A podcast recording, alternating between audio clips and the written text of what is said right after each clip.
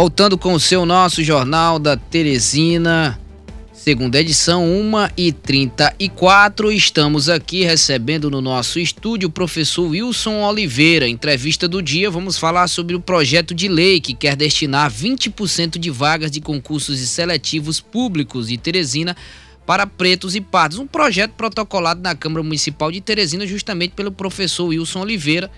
Boa tarde, Wilson Oliveira, seja muito bem-vindo à Teresina FM. Boa tarde, Anderson. Boa tarde, Luciano. Boa tarde, caros ouvintes aqui do, é, da Teresina FM. Muito obrigado por estar aqui nesse espaço aqui de vocês. Então, Luciano, quer dar uma boa tarde também? É, além de dar boa tarde, professor Wilson, era primeiro perguntar aqui, a, ele defende esse projeto de cota, até já existe, né? Uma cota para negros no serviço público, em concurso. O senhor está propondo isso, então, agora. A nível municipal. Para o município. Por que, que o senhor defende a cota? Tá. Luciano, é, a gente vive no Brasil, né, e aí a gente tem que se reportar ao Brasil colônia, né? Os escravos lá na Lei Áurea tiveram lá a abolição da escravatura. Mas esses mesmos escravos, eles não tinham direito de estudar. Eles não tinham só se o patrão liberasse ele para estudar. Cem anos depois, eles tiveram direito de estudar, mas ainda no ensino noturno, essas pessoas negras. Então, se tu observar a história, se tu observar a questão do racismo estrutural, né, que está arraigado ainda no povo, no brasileiro, né, e Teresina tem 71% de sua população autodeclarada preta e parda, certo? Segundo o IBGE.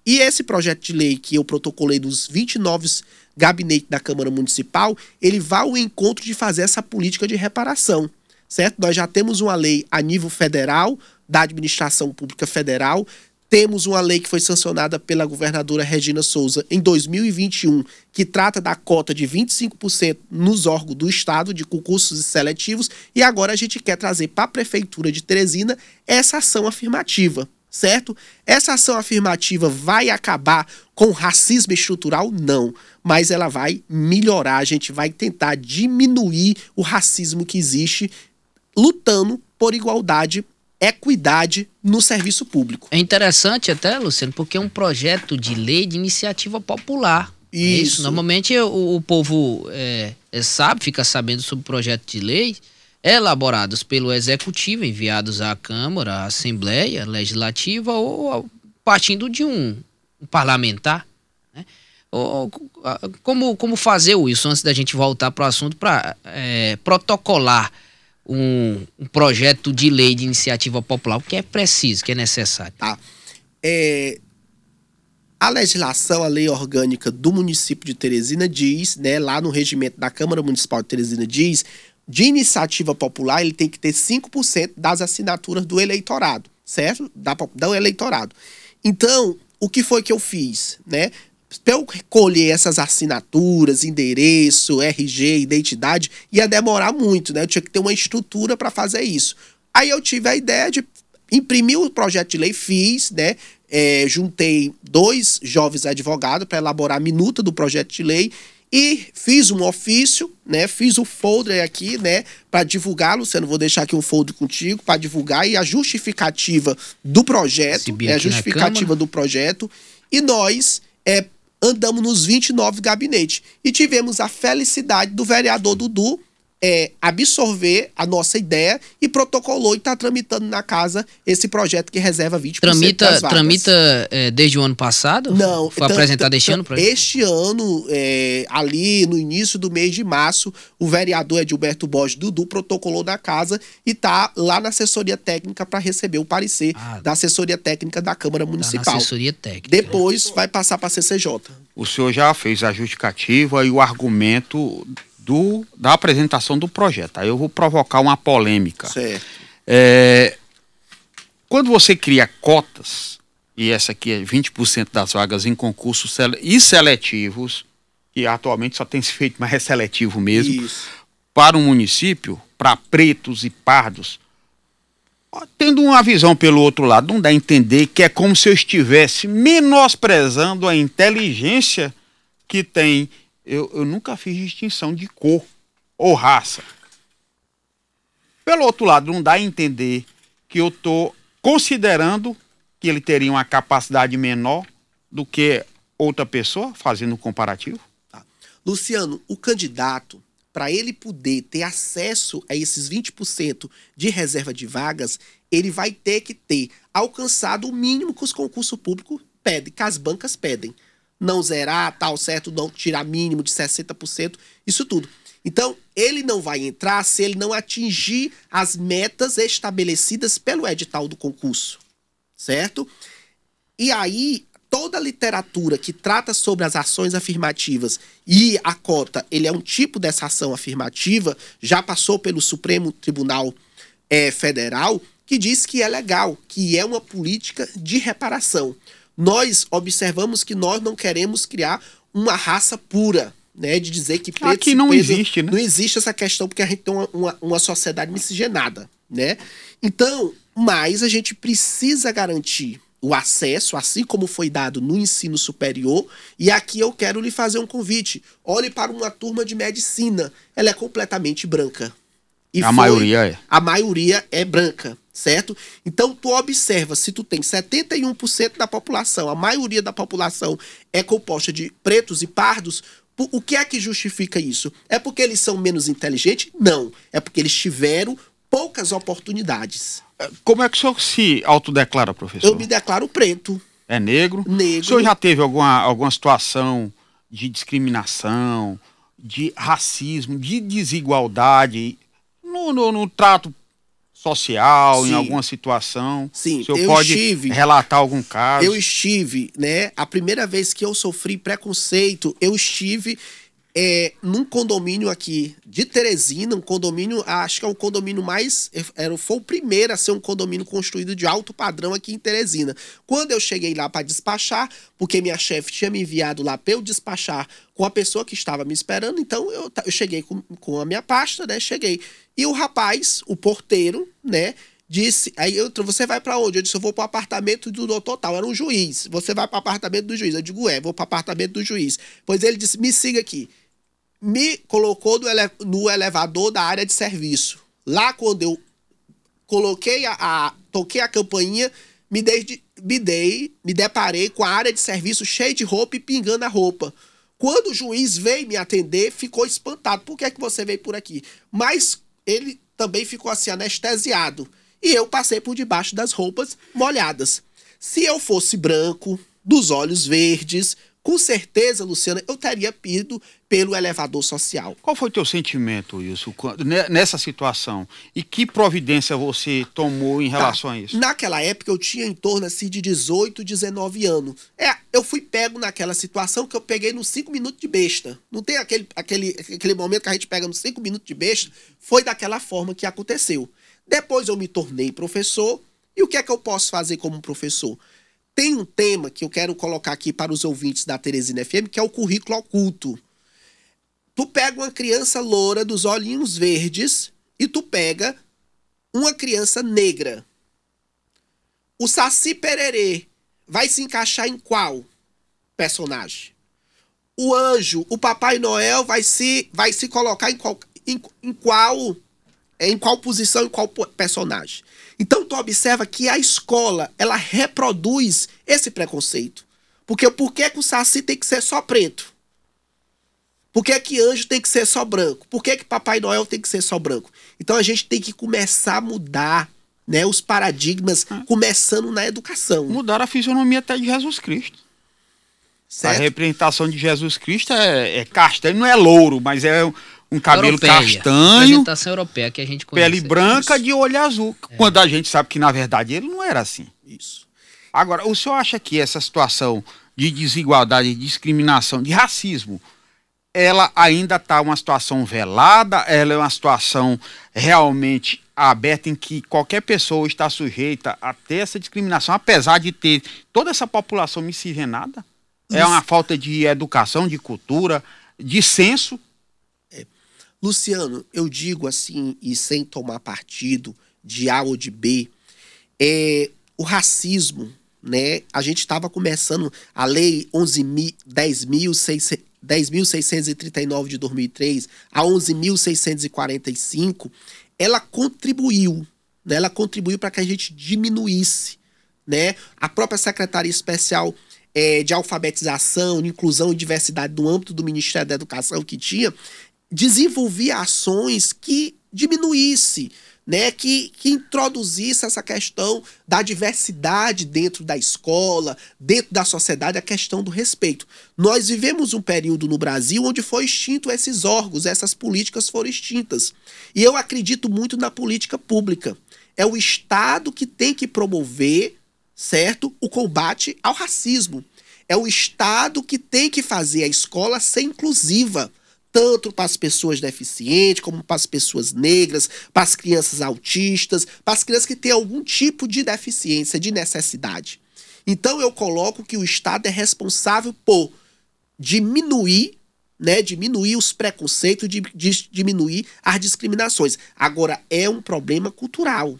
É um problema cultural porque vem do Brasil colônia, mas é possível a gente combater. Vai acabar, Luciano? Não vai acabar Professor, só acho que essa exclusão acontece em todos os níveis. O senhor falou, por exemplo, o curso de medicina tem um número muito reduzido de negros. Aí tem a história do salário, a diferença salarial de branco, de negro, e tem também os postos de trabalho. Em todos esses segmentos ainda há essa discriminação? É, a gente encontra, certo? A gente encontra isso. Porque é que hoje o governo federal estabeleceu uma cota, né? Agora em, em dia 21, dia, dia passado, estabeleceu uma cota para negros nos altos cargos do governo federal, certo? Porque ainda há ainda. É porque não tem uma formação, né? Porque ainda não tem uma formação? Não, é porque falta oportunidade. E daí da importância do incentivo de dar bolsa de pós-graduação às pessoas que são negras e dar incentivo para que essas pessoas estudem, que pesquisem e que se aperfeiçoem cada vez mais. Esse é o sentido das cotas raciais dentro da universidade, certo? É preparar essas pessoas para que essas pessoas consigam terminar o curso de medicina, tenham acesso permanência e o sucesso no curso de medicina para que eles possam se tornar médicos. Então as cotas elas servem para isso. É a questão de igualdade, é de equidade. Certo? Vamos lá para outra polêmica, professor. É, a, a situação racial é autodeclaratória, né? O IBGE pergunta como é que você se declara. Isso. Independente da minha cor, se eu disser que eu sou negro, ou que eu sou branco, ou que eu sou pardo, vai valer o que eu disser. Então isso não pode desvirtuar essa sua intenção de reduzir essa desigualdade? Tá. É, dentro dessa, dentro dessa, dentro da lei, né, o que é colocado lá na lei, que tem as 20% reservado, ele vai auto se declarar, mas vai ter uma comissão de heteroidentidade, que vai dizer se ele é, se ele não é, vai estabelecer os critérios. Só para ganhar tempo aqui, professor, antes do nosso do fim do nosso programa tem um ouvinte querendo interagir. Pode ficar aí à o, vontade. O Rui, ele pergunta, pergunta ao professor Wilson se quando cursou a universidade se ele precisou usar cotas, se não, por que que ele acha que o curso de medicina para adentrar o motivo de ter mais brancos é condições condições financeiras? É, a pergunta é essa. Tá. O Rui. É, eu não precisei, né, das cotas, mas amigos meus precisaram das cotas. Meu irmão faz medicina na, na UEMA graças à questão das cotas, certo? É negro, faz lá medicina através das cotas. E as cotas, como é o nome dele? É o Rui. Rui. Rui, as cotas, a gente não tá quando a gente discute as cotas, a gente não quer pegar vaga de ninguém, porque essas pessoas elas têm a inteligência dela e têm que obter o mínimo de pontuação do que diz a universidade e a banca que está avaliando. Mas é uma forma de incluir essas pessoas. Uma forma de incluir. Essas pessoas não tiveram a, as mesmas oportunidades do cidadão da Coxis, que é beneficiado e que não sofre racismo né, no nosso país. Então a gente não quer é, tomar a vaga de ninguém, a gente quer o que é da gente, o que é de direito das pessoas, das pessoas pretas que não tiveram oportunidade. Tem ligação aqui, Luciano. Vamos ver se é para o professor Wilson algum questionamento. Boa tarde, quem fala de onde? Boa tarde. Boa tarde. É o Rafael, aqui do, do, do Bar do Novo. Oi, Rafael, pro, pro, pergunta para o nosso Wilson? É, do professor Wilson. Sim. É porque assim, Pois não. é, por exemplo, eu sou negro, sou militar, né? Eu entrei na, eu entrei para a PM foi através da cota, né? Eu fiz uma quantidade X de ponto e tinha mais 15% para entrar, né? Mas quando a gente vai fazer um concurso desse, já dá a entender que a gente já que assim, já dá a entender que a gente praticamente como se fosse já tivesse uma certa vantagem em cima de outras pessoas, né?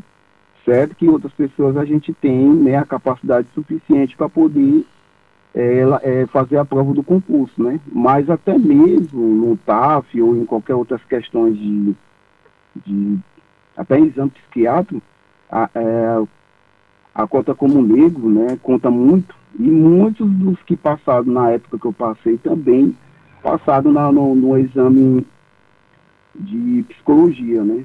E muitos que eram de outra cor, né, também já foram reprovados. Inclusive no, no- no- na minha época teve um, né, que passou muito tempo no sol quente, não sei aonde, e botou como negro, né? Porque disse que já tinha já um, uma, uma certa já era especial, né, para poder entrar, né? Eu queria saber se o professor para entrar desse jeito aí é fácil, né? Mas assim, quem não vai usar a cota pode entrar, tem já tem um caminho bem caminhado, é, é bem caminhado, né?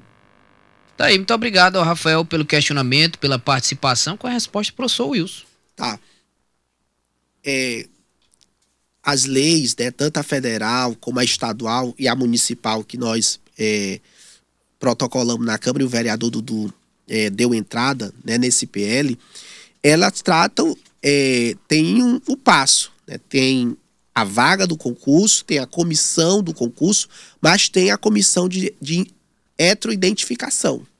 Ele auto se declara negro, se declara auto se declara negro, mas a comissão vai avaliar se ele realmente é aquilo que ele declarou. Professor, o senhor estereotipou ainda agora, colocando o lourinho do olho verde e o negro, né?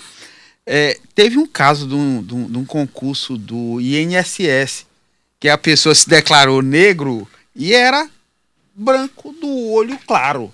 E ele se tingiu para passar como cota. Então, é, é, é, eu acho que também tem essa história de tentar a burla. o- É o tal do jeitinho brasileiro, né? Acaba quer tirar uma vantagem. E aí termina desvirtuando a intenção, o objetivo do que é a proposta. Isso. Eu ia até lhe perguntar como é que está o andamento disso, qual é a previsão, já tem marcado pauta para apreciação. Tá. Ele foi lido no plenário? O projeto de lei foi lido no plenário, tá agora na assessoria técnica da Câmara Municipal.